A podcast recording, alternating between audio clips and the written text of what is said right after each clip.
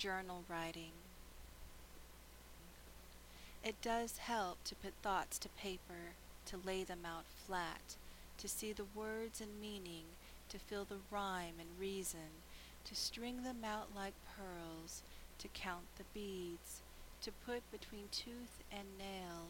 to examine every line and curve, these words, an empty chattering echo in head, a hollow, indecipherable boom,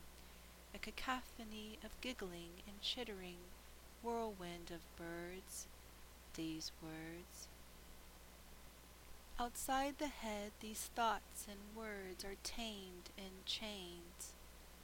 captured on these lines, taking space on a page,